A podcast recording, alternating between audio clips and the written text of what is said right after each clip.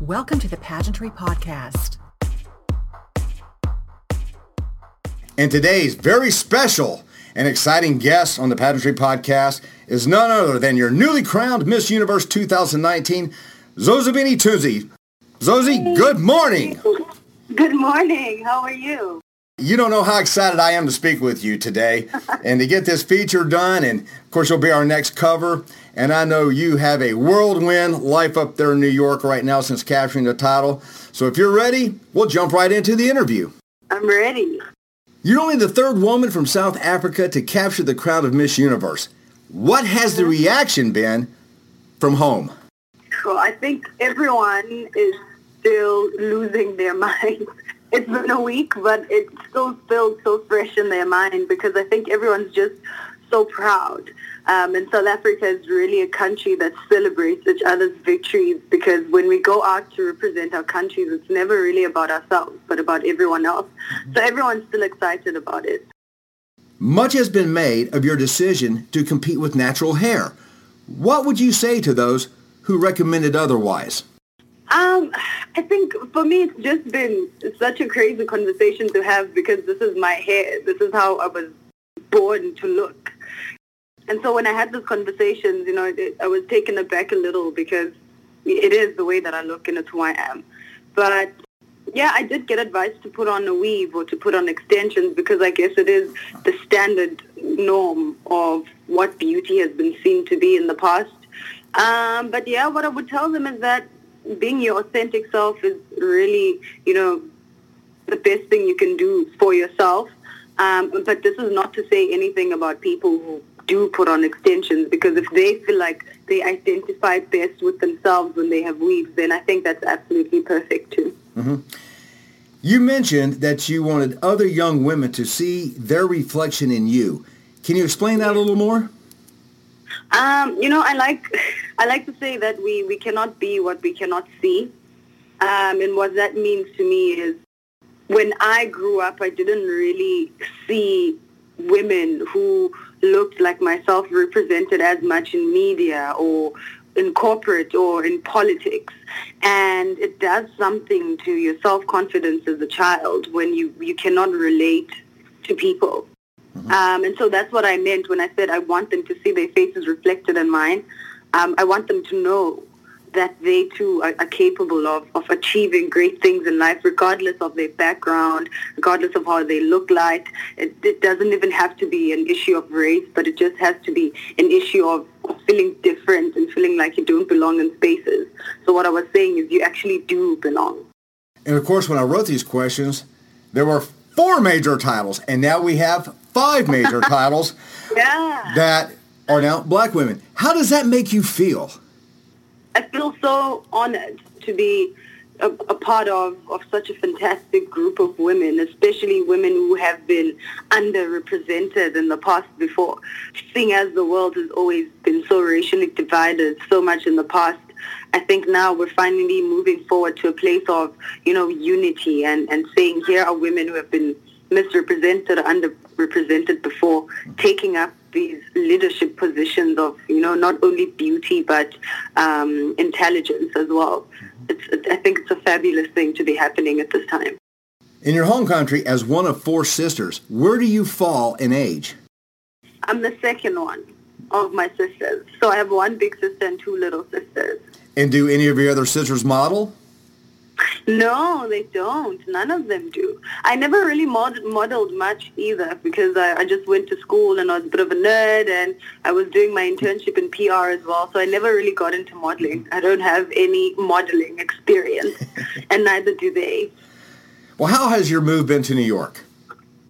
It's been fantastic. I mean, aside from the fact that I can't feel my toes anymore because of the cold, everything else has been amazing. And, and I love the people. I love the energy and the vibrancy of it all.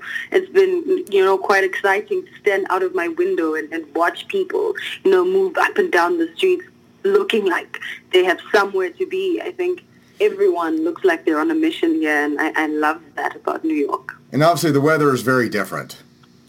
The weather is very different considering that back home right now we're in the middle of summer. You know, everyone is at the beach having, you know, a nice time. Much colder in here, but um, you know, it is New York, still fantastic as well. Let's talk a little bit about your Whirlwind New York media tour. I've been following you, so I know you've had a lot of interviews and a lot of TV appearances. Let's talk a little bit about those. It was quite exciting for me because I mean, the world wants to to find out about you know about me and, and my country and things that are important to me and what I plan to do with the uh, with the platform that I'm on. So for me, that's you know it's very exciting. It gives me an opportunity to uh, be able to spread more awareness about the things that I'm passionate about. So I've been happy about that for the past week. And of course, it was Good Morning America and Inside Edition. Uh, Megan has already sent in the picture of y'all for our celebrity section of the next magazine. Is is there a highlight that has stood out so far on your media tour? Um, they've been quite, know, they've been pretty special, all of them, especially the reception from, you know, the people that have interviewed me and everyone that really works um, for these uh, media houses have been so amazing. So it, it's quite difficult for me to really pick, pick um, a special, you know, moment and interview for me. Uh, but I must say I did have so much fun at, at Sirius, Sirius Radio, mm-hmm. yeah, I think. Yeah, they had like such great um, hosts there. It was quite amazing. Why is education so important to you? Yeah, I mean, I always feel like education is that one thing that people cannot take away from you.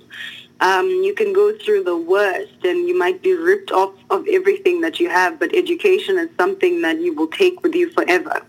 And I feel like it gives you just that extra advantage to be able to navigate yourself and to make it in the world. Um, and so that's why, especially, you know, coming from South Africa where um, education for a lot of people uh, is, is, is something that's quite difficult to get. Um, and so it's so important to me. I, I, see what it has done for me as, as a young woman, and I, I, feel like everyone deserves to have that chance. Mm-hmm. Your platform is against gender violence and bias. Did this come from a personal experience? Not really a personal experience. I think because I am a woman, it is personal in that way. Uh, because every woman is at a risk of at least once in their lives facing some sort of you know, sexual harassment in any way. Mm-hmm. So I think because I'm a woman, I'm a woman. That's why it's so important to me. But I've never really had a personal attack on my side. So we're going from top 20 to 15 to 10 to 5 to 3. What were you thinking when you kept hearing Miss South Africa? It's so quick. It's like the most quick thing. You don't even have a chance to actually like take it in because it's so fast paced. Um, you're going backstage, you're changing, they're calling your name. Next thing you know, it's interview round. Next thing you know, it's top three. You don't really get time to actually sit and think about it except gratitude. I really think every time they said my name, I felt so grateful. And of course, everybody wants to know what was going through your mind when you're center stage with only one other contestant. I, yeah, in my mind, I'm thinking, oh my gosh, I mean, I made it this far. What, what are the chances of, you know, being in a competition with 89 other women who are already winners where they come from, who are smart, who are intelligent, and have so much to offer to the organization and, and to the world. Uh, you just feel lucky in that moment. I think we cannot take for granted that luck is a thing because in as much as I'm capable, they were capable too. But I guess it was my time and, and, and we have to we have to give it to luck as well and just the universe um, coming together and saying this is my time. Mm-hmm. So it was it was quite a a moment of gratitude. I think I felt grateful most of the time for that whole competition. Perfect. Are you still performing your daily affirmation in the morning? Yes, I am. I really do. Um, it doesn't stop, you know, just because now I, I won Miss Universe. I still have to wake up every day and remind myself of, of my purpose and remind myself that I'm worthy of, of this crown and, and being Miss Universe. So definitely daily affirmations are still happening. As a worldwide role model who has made history, what would you like others to know about you personally? Oh, personally, I, I want them to know that I haven't always been this confident because I know sometimes, I, you know, I do come across as confident and maybe I have it all figured out. I, I don't have it all figured out. I wake up every day and I try to navigate each day as it comes. And I, I have my own insecurities as well that I've had growing up that I still have even now. No, so it's just to say that, you know, I'm not perfect. I'm just as human as the next other person. And I know we're only into our second week as you being Miss Universe. Do you have a goal as Miss Universe 2019? Yeah, I do have a goal. I just want whatever message that I, I, I spread out to the universe. I, I, I hope that it, it means something to someone, that it touches, you know, at least even if just one person's life, I feel like I, I would have done half the job that I wanted to do as a Miss Universe. So my goal is to really be responsible with the platform and that my intentions come through as best as possible. And you're going to have an unbelievable travel schedule. Is there one country that you would like to visit? I've always said I wanted to see India. I think I've, I've just their culture. They're so rich in culture. I'm someone who who loves learning about cultures and hearing stories, and I've always felt like theirs was quite quite a rich one. So I'd absolutely love to visit India one day. And I've seen the pictures, and I know a little bit that's going on. Have you had very much time to spend with your sister queens? I actually haven't. I live with Cheslie, Miss USA, so I've spent quite um, some time with her. I have. I haven't spent time with the other sister queens, but I'm sure that that's something that's going to happen during the course of the year, and I cannot wait for it because um, I had such a fantastic time with the contestants. Is there any question you would like to address that I may have been remiss in asking? Mm, no, not that I can I can think. Oh yeah, you, you did we speak about gender gender based violence in my campaign and my my he for she? No, we didn't. We did touch upon it, but we yeah. can revisit that, of course. yeah, it was just my my my gender-based violence he for she campaign with the United Nations Women, uh, which is something I started back home as Miss South Africa, and it's really something that I'm hoping um, that I will definitely be working on as, as a Miss Universe as well. Um, and the he for she campaign really is speaks about calling on men uh, to stand with women in the fight against gender inequality and gender-based violence.